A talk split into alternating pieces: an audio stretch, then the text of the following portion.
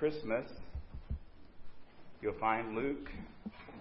We'll be looking at some scripture there in just a moment. It's important to remember, beloved, that the people in the Christmas story are more than just figurines in, your nativity set and your Christmas decorations. They're more than just some fictional character that someone came up with. They were real, living, flesh and blood people. They laughed. They cried. They struggled. They experience much of what you and I uh, experience in life as human beings living on planet Earth. And this year we're taking the extra effort to spend some extra time with the women of Christmas. And last week we looked at maybe what some would consider an unlikely choice for such a series, and that is we went back to the very beginning and looked at Eve. We looked at Eve. And today we're going to spend time with a lady that you probably already had figured out that she was going to be in the series. We're going to look at a lady by the name of Elizabeth. We find her story in the Gospel of Luke, and by now I hope you're there in the first chapter. It's interesting to note as we study Elizabeth today and look at her life that we spent earlier this year as a church family, we spent 10 Sundays studying the life of her son, uh, John the Baptist and we spent a lot of time learning the lessons from John's life. And this morning we found to back up and get the story behind that story. So we're going to pick up that story in Luke chapter 1, and we'll be reading verses 5 through 25. Luke chapter 1, verses 5 through 25, perhaps familiar words to you, to many. There was in the days of Herod, the king of Judea, a certain priest named Zacharias of the division of Abijah. His wife was of the daughters of Aaron, and her name was Elizabeth. And they were both righteous before God, walking in all the commandments and ordinances of the Lord, blameless. But they had no child, because Elizabeth was barren, and they were both well advanced in years. So it was that while he was serving as priest before God in the order of his division, according to the custom of the priesthood, his lot fell to burn incense when he went into the temple of the Lord. And the whole multitude of the people was praying outside the t- at the hour of incense. Then an angel of the Lord appeared to him standing on the right side of the altar of incense. And when Zacharias saw him, he was troubled, and fear fell upon him. But the angel said to him, Do not be afraid, Zacharias, for your prayer is heard, and your wife Elizabeth will bear you a son, and you shall call his name John. And you will have joy and gladness, and many will rejoice at his birth. For he will be great in the sight of the Lord, and shall drink neither wine nor strong drink. He will also be filled with the Holy Spirit, even from his mother's womb. And he will turn many of the children of Israel to the Lord their God. He will also go before him in the spirit and power of Elijah to turn the hearts of the fathers to the children, and the disobedient to the wisdom of the just, to make ready a people prepared for the Lord. Zacharias said to the angel, How shall I know this? For I am an old man, and my wife is well advanced in years. And the angel answered and said to him, I am Gabriel, who stands in the presence of God, and was sent to speak to you and bring you these glad tidings. But behold, you will be mute, and not able to speak until the day these things take place because you did not believe my words, which will be fulfilled in their own time. And the people waited for Zacharias and marveled that he lingered so long in the temple. But when he came out, he could not speak to them. And they perceived that he had seen a vision in the temple, for he beckoned to them and remained speechless. So it was, as soon as the days of his service were completed, that he departed to his own house.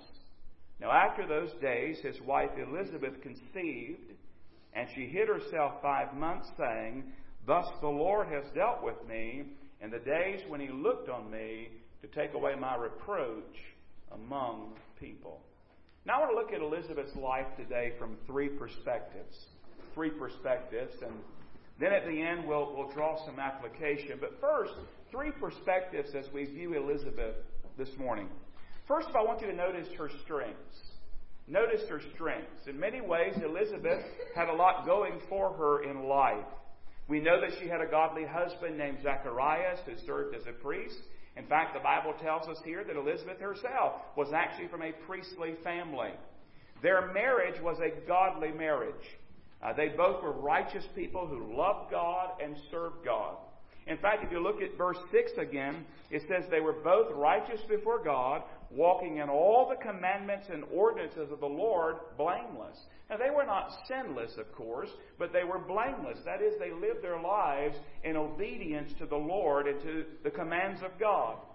Really, when you think about um, Elizabeth, her husband, Zacharias, this priest, he got a what was really a once in a lifetime opportunity. The lot fell upon him to go and burn incense in the temple at the altar of incense in that holy place of the temple. And, and they tell me that his job would have been to go in and offer the incense and then when he was complete in doing that, he would come out and he would pronounce a blessing upon the people who were there praying. Now, by all accounts, Elizabeth and Zacharias had a happy life together in so many ways. They had a lot going for them. I love the way Higgs described them when she wrote, We know this couple. We've seen them at church, exchange smiles in the parking lot, happily married people, busily serving the Lord, always doing good. I mean, these are the people you would go to the temple area and you would see Elizabeth and Zacharias. You'd see this couple as we would understand it at church. So much good, but the interesting thing is, after verse 6, we see a different perspective. We move from her struggles or her strengths to her struggles. Verse 7 kind of rolls in like a storm cloud on a beautiful day when we're out picnicking, enjoying the fellowship one another. And here comes a storm rolling in. It's interesting, right after it says in the scripture that they were, you know, godly people and blameless and obedient and so forth, verse 7 adds these words But they had no child. Because Elizabeth was barren, and they were both well advanced in years. Really, when I read verse 7, I realized they had three strikes against them. Number one, strike one, they were childless. Strike two, she was barren. And strike three, they were both old. That is, they were past childbearing years. You know, as hard as it is for any couple to struggle to conceive, it would be especially hard for this couple, uh, Zacharias and Elizabeth. Not only because of their time, not only because of the culture in which they lived, but also because they were in the priestly line. I mean, he served as a priest, and she was from a priestly family. And you have to understand in that culture, in that time, in that society, in their world, if you will, barrenness was looked upon as disfavor from God. Disfavor from God. Perhaps even, some would even say, a judgment from God. Now, it seems that others could be quite cruel in their comments about Elizabeth, and there maybe their statements about, and we don't know exactly how much they endured from others, but did you catch Elizabeth's words in verse 25? In verse 25, she says, Thus the Lord has dealt with me in the days when he looked on me, watch this, to take away my reproach among the people. I have to wonder as I think about their story if, if when she would walk down the street, people would whisper, There goes Elizabeth. You know, she never could have children. I wonder what she did. I wonder why God never favored their home with children. And not only would Elizabeth be dealing with her own grief over not being able to have a child, she probably felt like she had failed as a wife as well. In that time and culture, she certainly would have thought of herself in regards to the fact that she could not give her husband, whom she loved greatly, a child, a son, or even a daughter we can safely assume, I think, that there was a great struggle in this godly woman named Elizabeth. She was never invited for a play date. She was never a part of the Mother's Morning Out program. She never received a Mother's Day gift. She never got to hear those precious words, at least up to this time, those precious, that precious word, mama or mother. And it wasn't because of something that she had done. It wasn't because she was being disciplined by the Lord or the Lord was disfavoring her. No. And it wasn't because they hadn't prayed. Verse 13 is an interesting verse. There's some discussion as you study the passage about what prayer is being talked about here. Look at verse 13. But the angel said to him, remember now Zacharias is there in the holy place getting going to offer the incense. The angel appears on the right side of the altar and it says there in verse 13, But the angel said to him, Do not be afraid, Zacharias, for your prayer is heard. And there's discussion among the scholars when he's talking about the prayer there at the altar. He would be praying or some other prayer. Well, I, I believe what he's talking about, at least we can safely assume that they had prayed for a child. Look at what it says again in verse 13. But the angel said to him, Do not be afraid, Zacharias, for your prayer is heard, and your wife Elizabeth will bear you a son, and you shall call his name John. And I think there's no doubt that uh, Elizabeth and Zacharias had spent many an hour in prayer, praying for a son, praying for a child, praying for a little one. And they prayed and prayed and prayed, and perhaps even for decades they prayed, desiring a child, but it seems that it fell on deaf ears. But it didn't. Which brings us to our third perspective on Elizabeth's life. Not only her strengths and her struggles, but we notice, thirdly, her satisfaction. Under the most unusual circumstances, God announces not only were they going to have a son, they weren't just going to have any son, they were going to have the forerunner of the Messiah. And they did. You're still there in Luke 1. Let's read some more scripture together. Look at verse 39. Verse 39. We see Mary entering the picture now. This is Mary, the mother of our Lord. Verse 39 Now Mary arose in those days and went into the hill country with haste to a city of Judah and entered the house of Zacharias and greeted Elizabeth. And it happened when Elizabeth heard the greeting of Mary that the babe leaped in her womb, and Elizabeth was filled with the Holy Spirit. Then she spoke out with a loud voice and said, Blessed are you among women, and blessed is the fruit of your womb. But why is this granted to me that the mother of my Lord should come to me? For indeed, as soon as the voice of your greeting sounded in my ears, the babe leaped in my womb for joy. Blessed is she, is she who believed, for there will be a fulfillment of those things which were told her from the Lord. Then drop down to verse 57. Verse 57 Now Elizabeth's full time came for her to be delivered, and she brought forth a son. When her neighbors and relatives heard how the Lord had shown great mercy to her, they rejoiced with her. So it was on the eighth day that they came to circumcise the child, and they would have called him by the name of his father, Zacharias. His mother answered and said, No, he shall be called John. But they said to her, There's no one among your relatives who's called by this name. So they made signs to his father, what he would have him called. Remember, um, Zacharias was struck mute. He couldn't speak, but some believe he may have also been deaf because it says they made signs to him. We're not sure. But they need to know what Dad thought about this.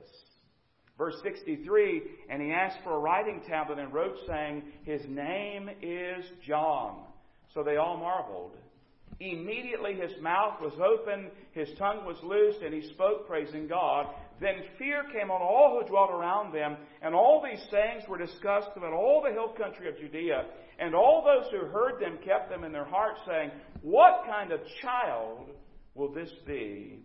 and the hand of the Lord was with him. Now, this is a remarkable story. It's a miraculous story uh, when you think about how John the Baptist came on the scene and, and the circumstances behind it. But I think there are some lessons we can apply to our lives today. As I thought about this story, as I thought about Elizabeth and her husband Zacharias and all that they dealt with, I realized this story teaches us a lot about dealing with disappointment. Have you ever been disappointed? Have you ever faced disappointment? Sure, you have. You know, when it comes to disappointment, some of it's more minor. Uh, you thought the steak that you ordered was going to be juicy and tender and just delectable, and it comes out it's tough as shoe leather. You're disappointed. You, you thought you worked really hard. You thought you'd make an A on that paper, and you end up with a B minus. You hoped that they would draw your name for the prize, and so you're waiting with eagerness they might draw out your name, and they drew out that person you don't even like. And you're disappointed. Some disappointment is minor, it's more minor, we deal with it. All of us do. You, you hope the preacher will be done early, and he's not. But then some disappointment in life is major. You thought your spouse would be faithful to their vows till death do you part, and they weren't. You thought for sure that you were the one that's going to get that promotion or that dream job, and you didn't. You, you prayed and you begged the Lord that your loved one would get better, that they would be healed, and they were not. Or like Elizabeth and Zacharias, you thought that the babies would come easily and your home would be filled with the sound of laughter and tears and the joy of childhood. And yet, they didn't come. I don't need to continue. I, I know that in talking with a group this size, that there's all sorts of disappointment that we face in life. All of us face minor disappointment, and we can deal pretty easily with that, but I'm talking about major disappointment. I'm talking about disappointment that can even be life altering and life changing. How do you deal with the disappointments in life? Because we live in a sin cursed, fallen world. So when the disappointment comes, how do we deal with it? When you look at the life of Elizabeth and Zacharias, I find here, among other things we could talk about, four things to do when disappointment comes. Four things to do when disappointment comes. Now, I'm talking to believers today. Let me just say right this moment if you don't know Christ as your Savior, that's your greatest need. And I would encourage you because the story we're reading about, the, the thing we're celebrating, the birth of Christ was all about the need that we have as sinners to be rescued. We sang about it earlier. And God became man, perfect God, perfect man, lived a sinless life, gave his life on the cross, and died for you and me. And he arose again. If you'll give your life to Christ, He'll forgive you, save you, cleanse you. And I would encourage you, you've never received Christ, come to Christ today. Now, some people think when you come to Christ, well, everything should go good then. But again, we learn a lesson here. Before we talk about the four things to do, we learn a lesson from Zacharias and Elizabeth's life, don't we? Because, I mean, you look at the description the Bible gave them. How many of us can take a Bible and point to where the Bible, the inspired Word of God, says that we're holy, righteous, and blameless before God? And yet these two were. And yet they faced tremendous disappointment. But I find it very instructive and very helpful to see what they did in the midst of that disappointment. And I want you to jot these down if you want, because you're going to need these. Because not only have you faced disappointment in the past, odds are that if you live for any amount of time, from this point forward, you're going to face disappointment again. And you need to know what do I do when I face disappointment? As a believer, as a child of God, what do I do? Well, let me show you four things here from this passage. First of all, when you face disappointment, the first thing you need to do is you need to pray. You need to pray. You say, well, Preacher, you always play the pray card. Yes, I do. It's vital that you pray Pray about whatever the struggle is. Pray about whatever the disappointment is, whatever your need is, whatever your lack is, whatever the desire. Tell the Lord about it. He already knows you're disappointed. And it's okay to go to the Lord and say, Lord, you know, I really thought this was going to happen. I really thought you were working this thing out. Or I really thought that he or she was the one. I really thought I would get that job. I really thought we're going to, I really thought this. And I'm disappointed, Lord. I don't understand. I, I'm struggling. And you go to Him and you pray and you ask for His help. And you ask for strength. Whether it's a baby or a bill that needs to be paid, ask the Lord. Seek Him, as the Bible says, ask, seek, and knock. That's what the Bible says. Ask, seek, and knock. Go to the Lord and pray. And I'm convinced when you read this story that Elizabeth and Zacharias prayed and prayed and prayed. And as he talks about there, your prayer's been heard. And you're going to have a son. And you're going to name him John. And he's not just going to be any boy, he's going to be the forerunner. The one who's going to prepare the way. The one who's going to go before the Messiah and turn many from death to life. So I want to encourage you as you deal with the disappointment in life, because you know we have a tendency to, to respond in other ways. We have a tendency to respond in maybe even ungodly ways when we're disappointed. We may snort, we may pout, we may cuss, we may whatever when disappointment comes. But as a believer, living under the sovereign hand of God, your life is not an accident. Your days are numbered. Your days are ordered. There are good works prepared for you to do. When disappointment comes, the first thing you need to do, I'm convinced, is go and talk to the Lord about it and tell Him. So the first thing you do is pray. Now, you ready for the second thing you need to do? We find it right here. You need to trust. You need to trust. Trust the Lord the whole time. Whether your prayer is quickly answered and God turns the tide or gives you whatever it is you desire, or whether it seems like your prayer is not answered at all. You know, if you've been a Christian any amount of time, I hope that you've learned at least this lesson that God's timing and your timing, they don't always sync up. And God's timing doesn't always make sense to you and to me. But remember, God is never late. He's always right on time. I mean, sometimes when you're praying, sometimes right away God says yes. We love it when that happens. When we pray, sometimes God has even prepared the answer for we even ask. And so we bow and we pray, we have a need. And so maybe we'll give an example. You have a, a financial need. And you've got a bill and you, you cannot do anything about it. So you pray, Lord, you know I need, I need this money. I've got to pay this bill. And you go that afternoon and your long lost aunt died and left you that amount of money, or whatever the circumstance may be. Right away, God has heard your prayer. And you know, He knew about it before you even prayed it, and even arranged the details. You got the money, you can pay the bill, and you're on cloud nine. Glory, hallelujah, praise the Lord. He's heard me and answered me. Sometimes God says yes right away. Now, sometimes God says no. Sometimes God says no. Why? Because He's a loving God. He's a loving Heavenly Father. I mean, if, if your child comes to you, it's Christmas time.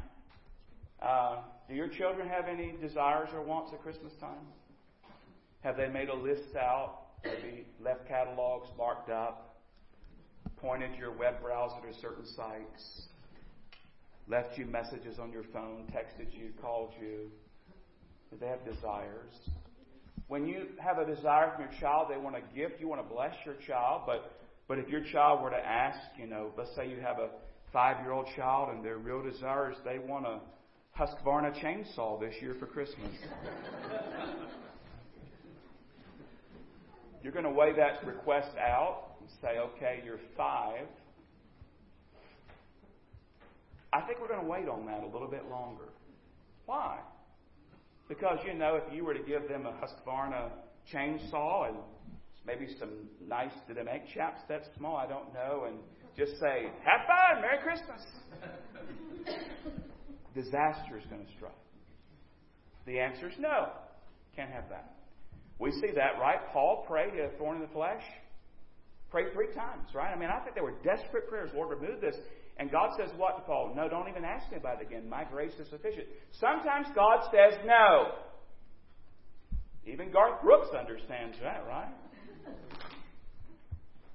Sometimes God doesn't say yes and He doesn't say no.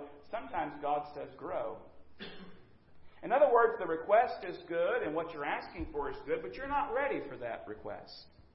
You need to grow some more. God knows that if you were to receive that thing you wanted right now, would be detrimental to you, just like the chainsaw. Your five year old asks for a chainsaw, you say, No, you need to grow a little bit more, but maybe when they're a little bit older and you say, Well, you know, they're responsible, they've helped me, and, and so forth, and I think they're ready for that, then I can safely give them that gift because they've grown to the point where they're mature enough to handle that gift and they're not going to injure themselves or harm themselves or hurt themselves. And the same is with our loving Heavenly Father. He will not give us that which is going to harm us or hurt us spiritually, but we grow into that.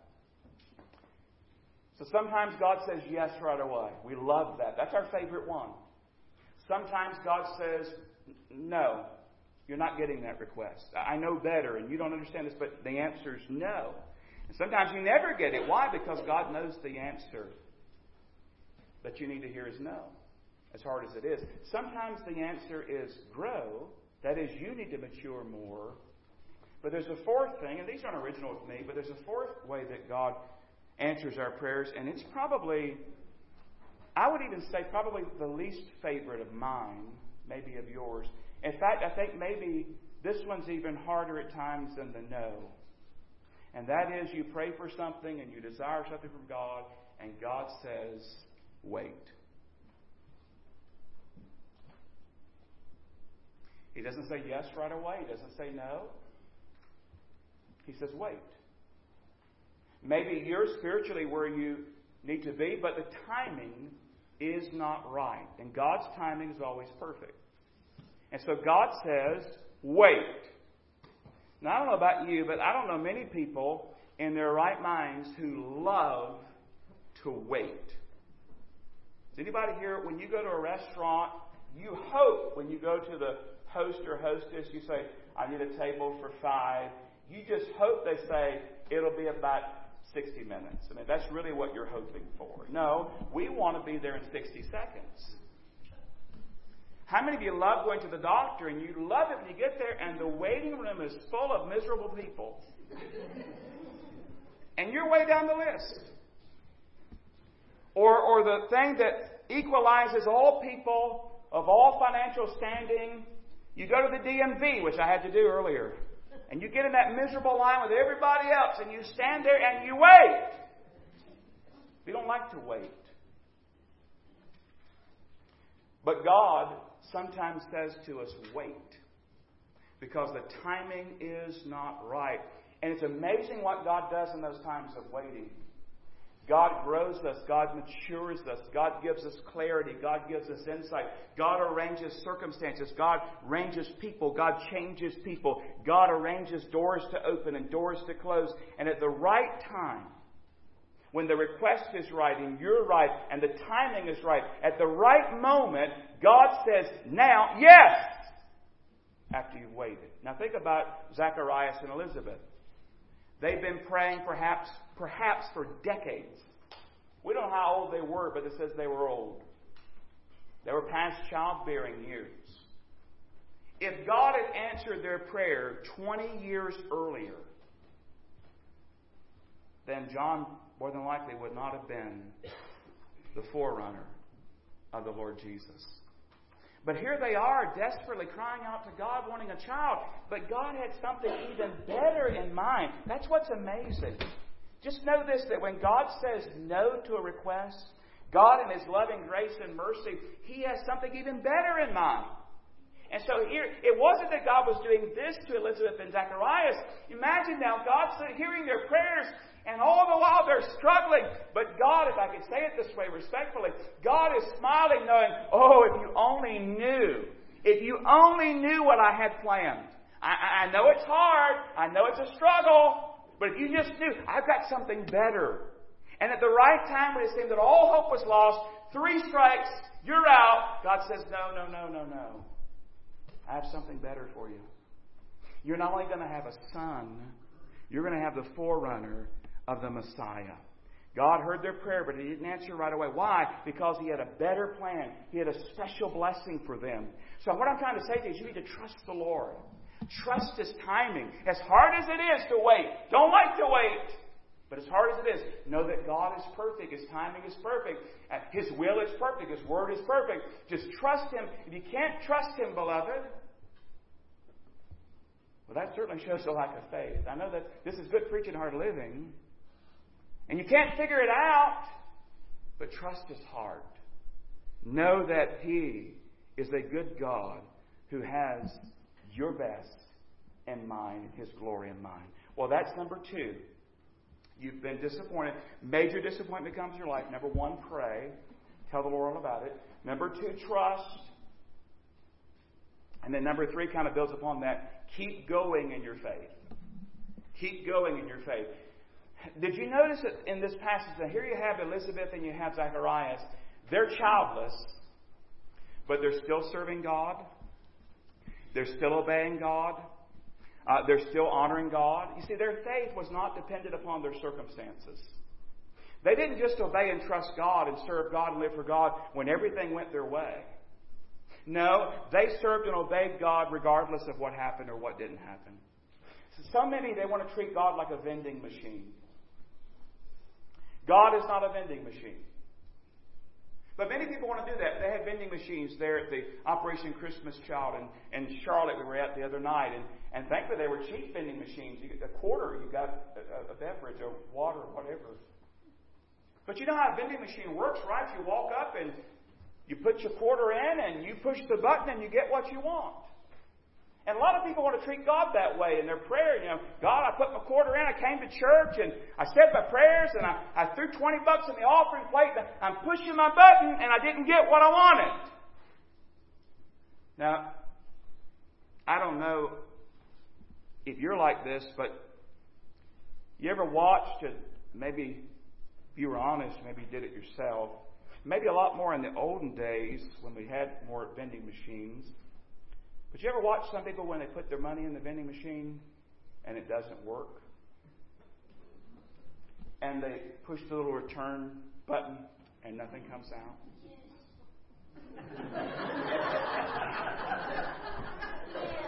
yeah. Uh, and what happens for a lot of people, this is really touching you, isn't it? what happens to a lot of people, they put that money in there. It might have been the last money, the last 50 cents they had. They put that money in there and they push the button, nothing happens. They push the coin, nothing happens. And they get mad. And some people have been known, and don't anybody admit it here, some people have been known to shake a machine, to kick a machine, to do a machine. And others not only do that, they vow, I'll never use that machine again. Guess what a lot of people do? They go to God and they beg God and they pray, and God, for whatever reason, His perfect righteous holiness and wisdom and love does not give them immediately what they want. They kick that machine and they vow, I'm never doing that again. Beloved, we don't use God. We don't use God. God is not a vending machine. God's not a magic genie that you just rub the lamp just right. He pops out and grants your wish. He's the Lord of glory. And Christian, I want you to hear this and I want you to hear it plainly today.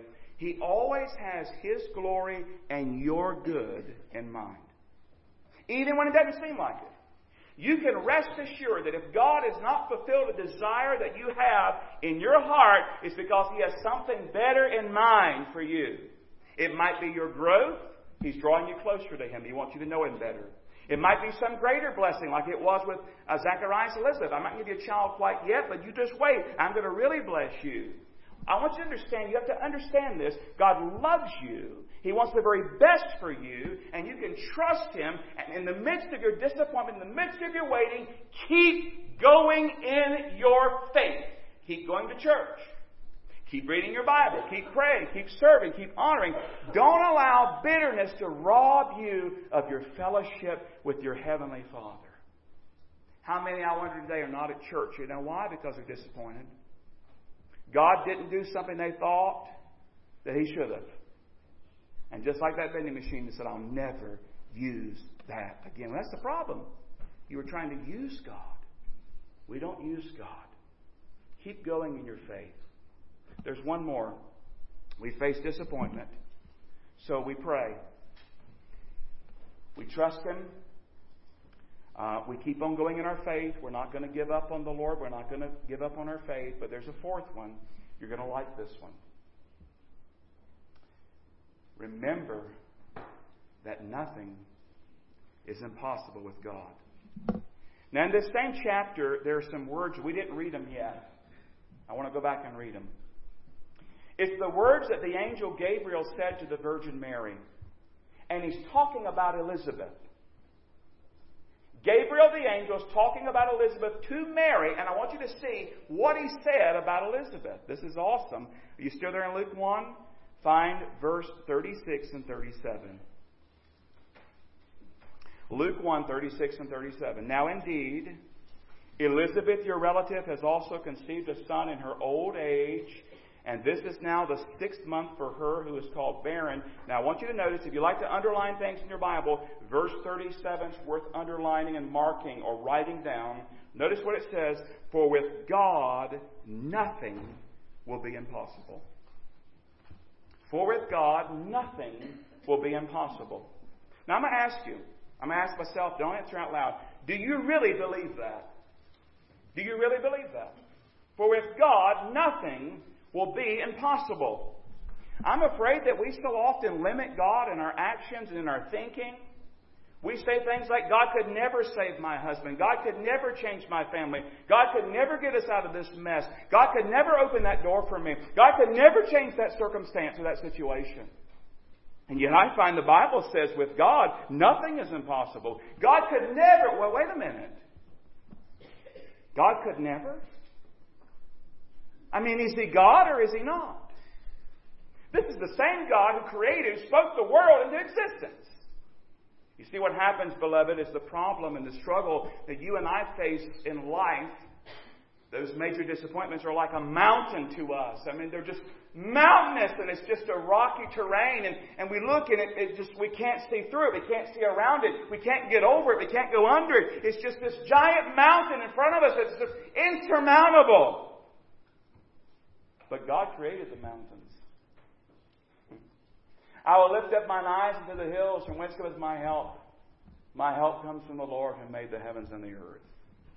Do you really believe this morning that your problem, your struggle, your disappointment, your desire, your need is so great and so insurmountable that even God Himself could not meet it? You see, sometimes we have to speak truth to ourselves.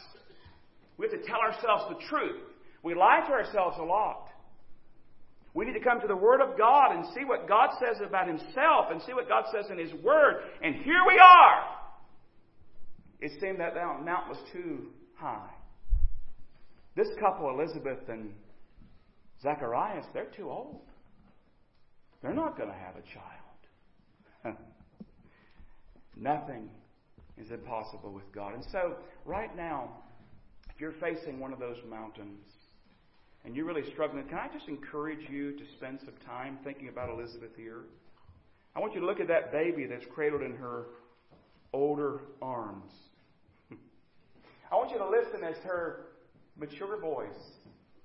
Now, again, I don't know how old she was, but her mature voice, she's singing the songs of Jehovah to John the Baptist. And can I just encourage you to remember this today? In this season of miracles, it's Christmas, that nothing is impossible with God. Would you bow with me?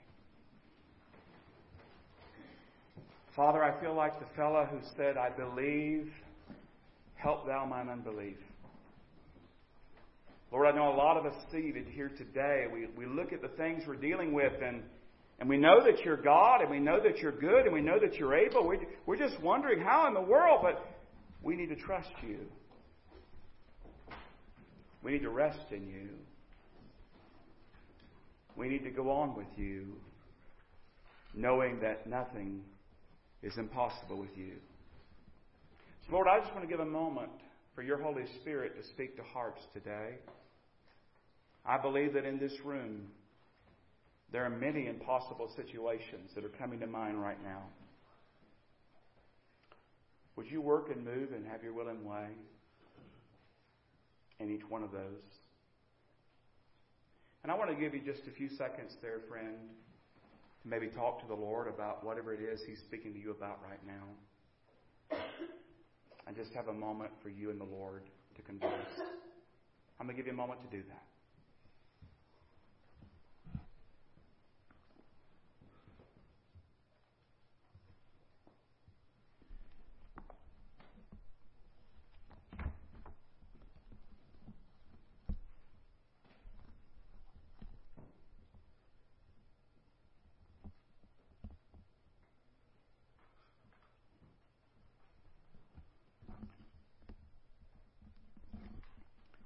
love you, Lord Jesus.